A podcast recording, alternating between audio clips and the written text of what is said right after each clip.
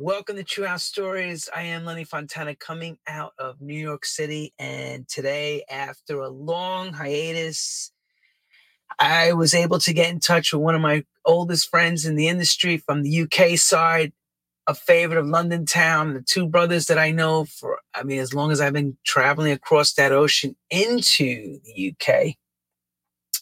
You all know them as Zoo Crew, Groove Odyssey guys, 51st State.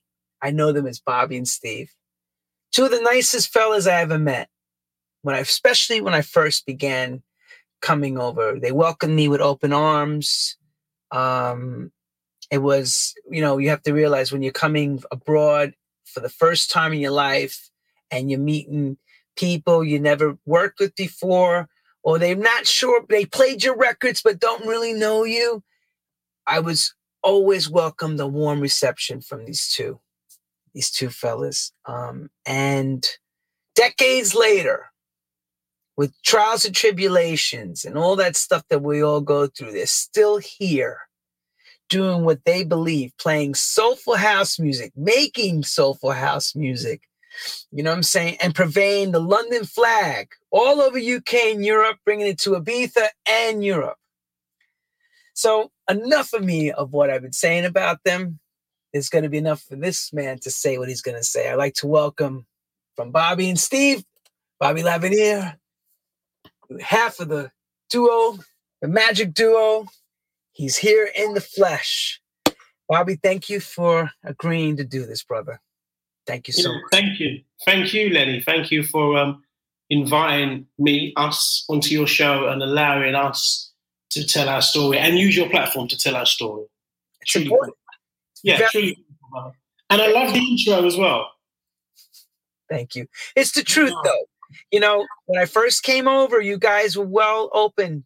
You know, I'll never forget that. You said, yo, come work with us, come play it. I was like, wow. You know, because you don't get that all the time. You know that. You don't get those welcomes like that from everyone. Yeah, and then do, do you know what? I, I, I, I hope and I believe and I, I know it, it's it's it's it's not a show. It wasn't a show, and it's still not a show. That's who we are. That's the core of Bobby and Steve. Do you know what I mean? We welcome people, you know, and from day one, as as you people here who don't know our story will hear, we we welcome people. And as you opening a platform now for me, we've been we've had a platform laid out since 1984 and bringing people on. Do you know what I mean? And sharing and that because that's just who we are, man. That's just who we are. And we're grateful for that. We thank the Lord, we thank the universe for blessing us with that because everything comes back around. You know, you give love, the love comes back, man. Yeah, that's always it's a wonderful feeling, that horseshoe effect. What Yeah. goes out comes back in a, in a wonderful way. And you know, I know you've been on BBC and you've been telling the story about Stevie, and we'll we'll get into that in a moment. Um, which has made you really come up to a different level because of what we dealt with with COVID and both of you going through COVID and still dealing with COVID in different ways now, you know? Yeah. Yeah, yeah. I mean, it, it definitely, it definitely has. Um, I'm a very positive guy. I mean, still with very positive people. Um, but what this has done, 2020, March 2020, and from there onwards, uh, uh, has just um, shown me a beautiful thing. As though it, it's a negative story, it's really put um, just a lot of love, more love inside of me and positivity. It really, really has. You know what I mean? And I'll, I'll talk about that Yeah.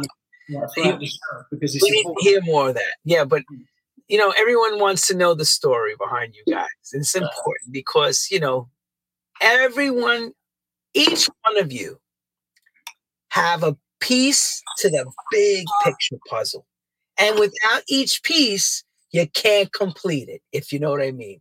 And Yeah. the pictures of both you and your brother are so eminent in the scene.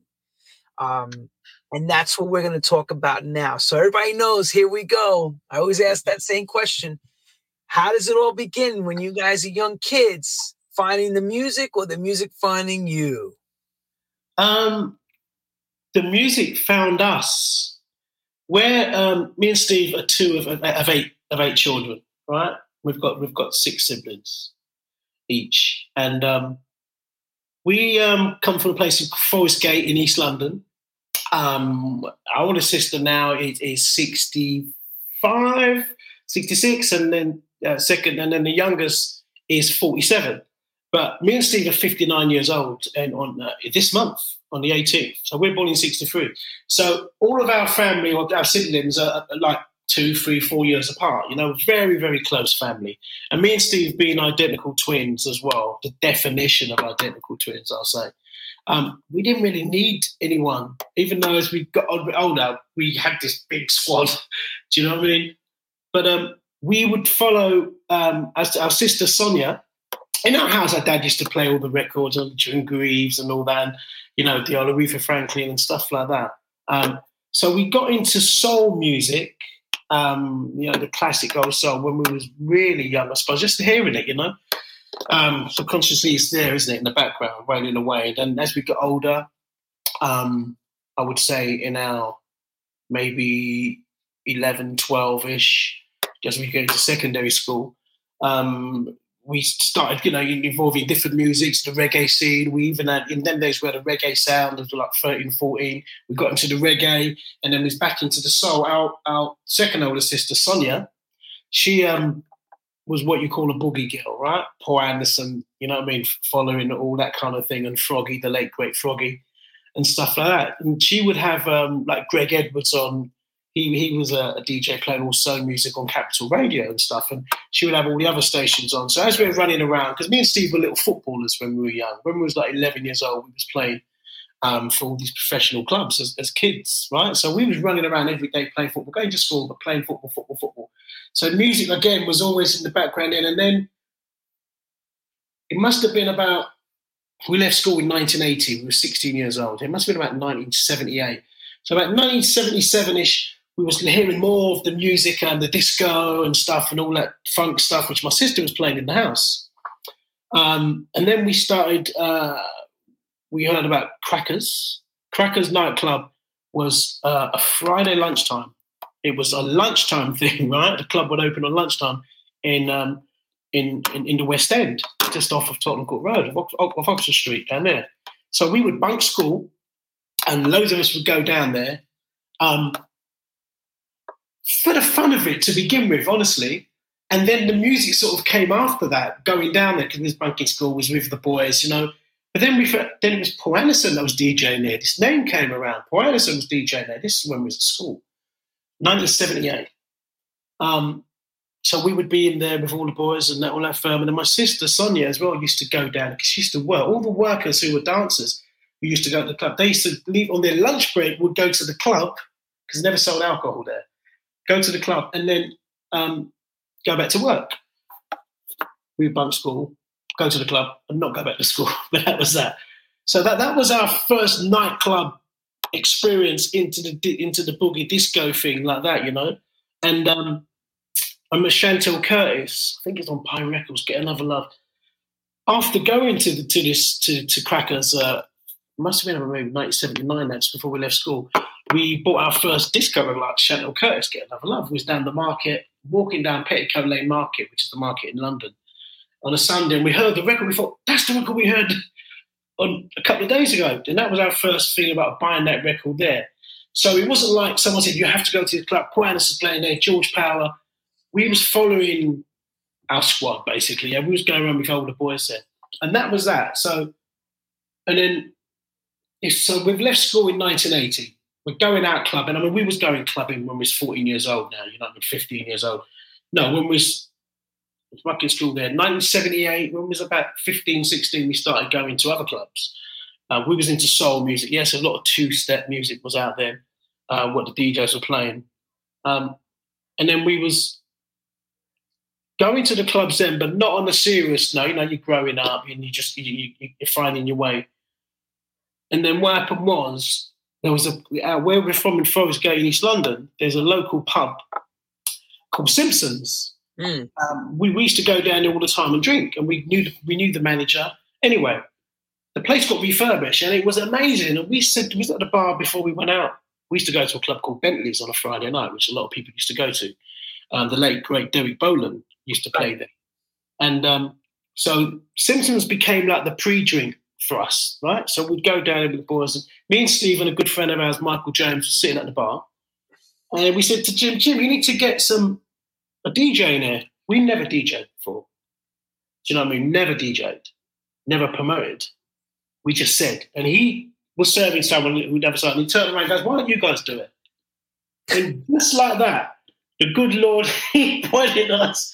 And, he, and we looked, me and Steve looked at each other, Michael, we just said, Yeah, let's do it. That was it. Like the light shined on you. Oh, it's like the spotlight was on us. And that was it. That that was our introduction into that. Because I, I, was working, we left school at 16. I was um I was working as a gas I'm a, a gas safe engineer for British Gas, right? That was my my first and only job I've had really had besides the music. And Steve was in retail. So it was not as if it wasn't a business plan. We was earning money. We was earning good money. We were surviving, and plus we was doing our little hustling on the side. So did and, you actually have to go to school to be trained to do the gas fitting? Yeah, I left school at 16 and I had the job before that. I'd done a three year apprenticeship in gas service engineering. I'm still a qualified gas service engineer now. That's what I figured. That's what, that's what, okay. Yeah, yeah, yeah, yeah. I'm still, I'm still, I've still got that qualification now to refresh. That's that, but that's another look. That's another story. But I'm blessed to have that because it's helped me financially. It's a great and listen, it's a great job to have because oh yeah, and having a plumber ready to at, at your disposal when necessary because you got yeah. no plumbing, right? Yeah, yeah, definitely. You know, grateful, thankful for that big time for that um that job. So what happened was we um so we said yeah we'll do it. Now we went out for the night. Saturday morning we woke up hanging bit of a hangover. We said, shit, because we was living at a mum's house then, right? And then we said, uh, we've got to do this gig. What are we going to do? So we said, oh God, what are we going to call ourselves? Now, going back to 1978, it was, I believe, there's a film called Thank God It's Friday. When we was at school, we went to the pictures to see it, and that was the, um, the late, great Donna Summer. That was her debut acting performance in Thank God It's Friday, right? That film was based around a club called Disco called Zoo. And when we was at school, so this was 1970, we was like 15 or whatever, 14 going on 15. We, this is how things align in life, right? Because we said, after that movie, me, Steve, and our friend Wayne Mitchell, we went to watch it in the movies. After that, when my friends asked, we said, if ever we get a club, not DJ, if ever we own a club, we're going to call it Zoo. Now, this is two young guys, 14, 15 years old, no, nothing else in the mind about the future, getting a club, doing the, no, it's just one of them things. We're going to call you Zoo. So this was 19, well, 1978, 79. So fast forward back, no, go to 84. We thought, what we're going to call ourselves? And then Steve said, remember that film? We hadn't spoken about it for six years or whatever it was. Let's call ourselves Zoo. So we called ourselves Zoo Solby. We got an A4 bit of paper like this, we wrote it, we wrote the fly, we cut it, done it into three, into six sections, right? And we just put Zeus Selby, uh, Bobby, B-O-B-B-I, and Steve, and then their friend Michael James, and the place, and we cut them up. We've done that. We photocopied them, got to the shop, photocopied them, cut them up, gave them out in our area for his guy because we was well known and we knew a lot of people, right? Um, because of our family, well known because we, we you know was going around with people who grew up. It was, it was our ends, it was our it was our neighbourhood, and that so we had seven days to promote. We hired a Citronic DJ system, two phonic Citronic turntables and a mixer. It was beautiful, all sparkling white covered leather, white Citronic boxes, because the place was lovely. So we thought we've got to get a nice system, and that was it. Started playing our music and that. We played some soul. We was playing soul and some go go was in and some cool hip hop, um, and that was that. The place was packed, 200, 250 people without any plan. that was the beginning of, of, of our career. With and, ease. Everything went to plan. There was no pitfall, no like, oh my God, this is like. No plan. The plan was, where's the A4 bit of paper and what are we going to call ourselves? But it was all stored, right, from back in the day, from, you know, from Thank God It's Friday. It was stored there without us really knowing what was going. That's how you, you have to believe in what, what's what's meant to be in the universe, and you've got to believe in something, man. And that's that's where that's where it came from. And 38 years later, we haven't stopped, right? And I, I can sit proud to say that because um, that was the beginning and again, we was both working still. Um, the place was packed. It took off really, really good. And then Kiss FM was pirate then. There was illegal radio then, right? So Gordon Mac, um, he in them days it was about sound system in your area. Who was big in the area? It was us in that area. Another sound called Funkadelic. Trevor Nelson, Trevor Manhattan, uh, Trevor Nelson, who was a soul DJ. He was from Hackney, so he was big there. And you yeah, Jazzy B from North London. Everything, every area had its little niche of who was doing it. it weren't a million DJs like it is now. So word got around because we had people not just from Forest Gate where we come from coming down. People started coming down from West London, North, South, East. You know what I mean? They started coming down. It was the spot before you went to Bentley's. We created this spot now. So Gordon came down and said if you wanted to join Kiss FM. Hadn't done any radio. We said, yeah, 100%. So I think about six months after that, when we started, from that went on to radio, um, which was a great start of, uh, of something else because really, really took took to the radio big time. Um, no training, nothing. It was just a natural thing that I just loved. So that, that was really cool. And you know, we had a great career with Kiss FM. Moved along with our with our thing, and then we became um, meeting up with Norman Jay, all, all, the Kiss FM guys that was on there.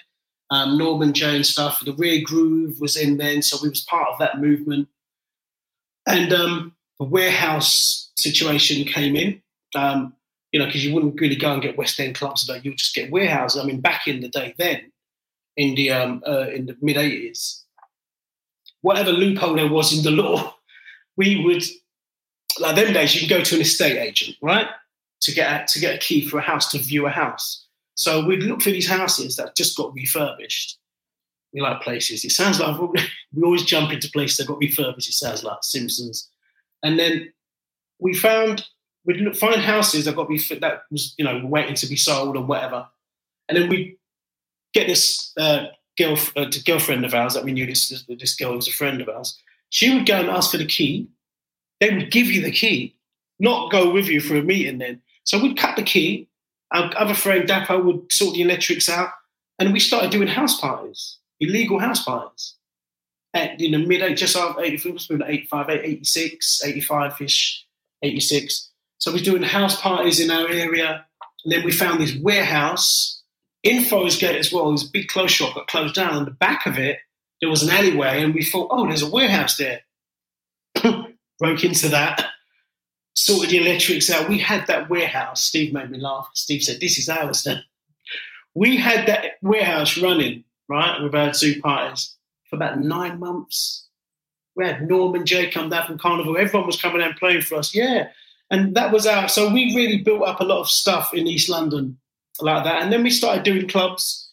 1988 uh, was our first West End club. Um, we called it Club Zoo. It was a beautiful club. And that again reminded us of um, the Thank God It's Friday film because it was a really plush club. We've gone from these warehouse parties and to it's in Piccadilly Circus, right in the centre of, of, of, London, right? Swallow Street, just off Regent Street it was. So we got this club and they let us do on a Wednesday night. And uh, it was just disco. Disco and boogie, you know, Leroy Burgess stuff and Sweet Thing, um, conversion. That was the groove, you know, and all underground boogie stuff that we used to, we used to play. And um, it was us, Paul Anderson, yeah, Colin Dale, Fabio from Fabio and Grooverider, he was in Tournai. He was one of our residents down there. Henderson's, a few of us, and that was our first introduction to the West End clubs, our own parties, basically. Yeah, and that was that was 1988. But going back a bit, um, because we've got pally with and got friendly with Norman Jay, um, such a great guy. We, we owe so much to Norman uh, for musical education, um, and just the point of him going to New York in 1987 and playing at the, the seminar that was at the right, conference. And he said, I'm going to take you, I want to, I'm going to go and play here. If anyone wants to come, they can come with me. Pay our own way, but we all stay together, right? Move as a tribe, but we all stay together.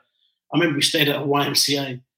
Um, Femi, Femi, Femi was there as well, Femi B, um, from the Young Disciples. There was a few of us there. And uh, part of that week's trip on that week trip was going to the Paradise Garage. Now, hand on heart, this was 1987. Never heard of the Paradise Garage. Never heard of Larry Levan. If I did, it wasn't nothing that was we was on it, me and Steve, right? So we ended up going to this club, the this club. Well, let me show let me show some pictures around that time when you were around. So here we are, 1987. They're in New York. 87, yeah. Floating around. TV. There's me, hands up in the air. They're going to Vinyl Mania. Yeah, man. Spots. Original, original pictures, man. Vinyl Mania Records. Yeah, they are. Yeah. So you wind up going to the garage that summer. It would have been that summer, right before it closed. Yeah, three months before it shut down.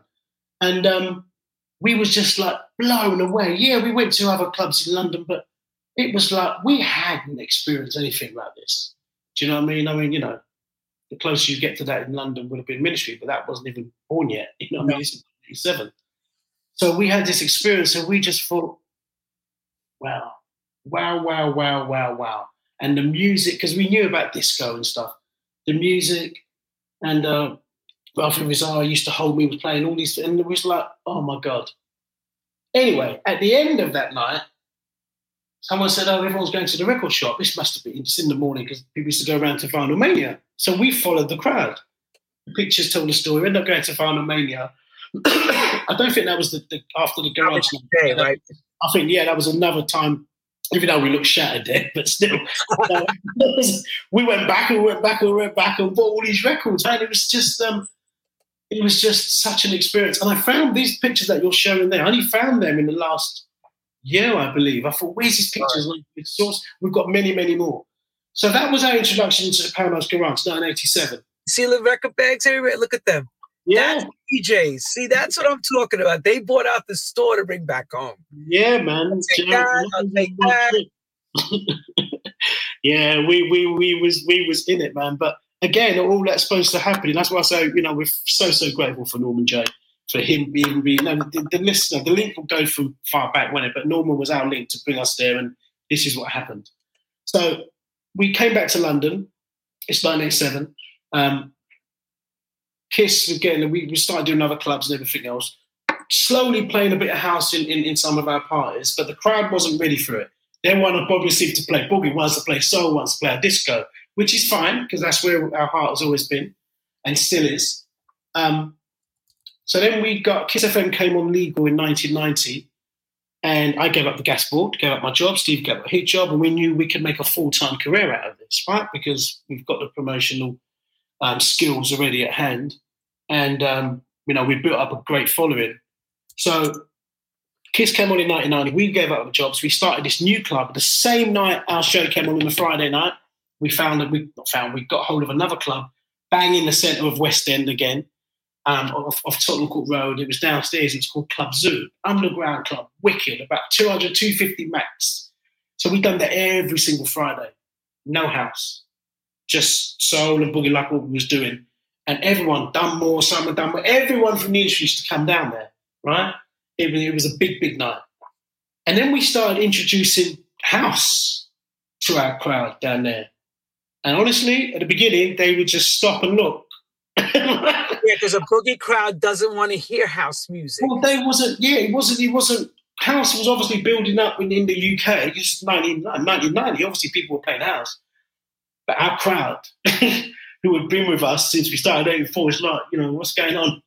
it wasn't, you know, not everyone was stopped, but it was one of them. And it's only, I'm, going to tell you this, it's only pre COVID. It must have been about three and a half years ago.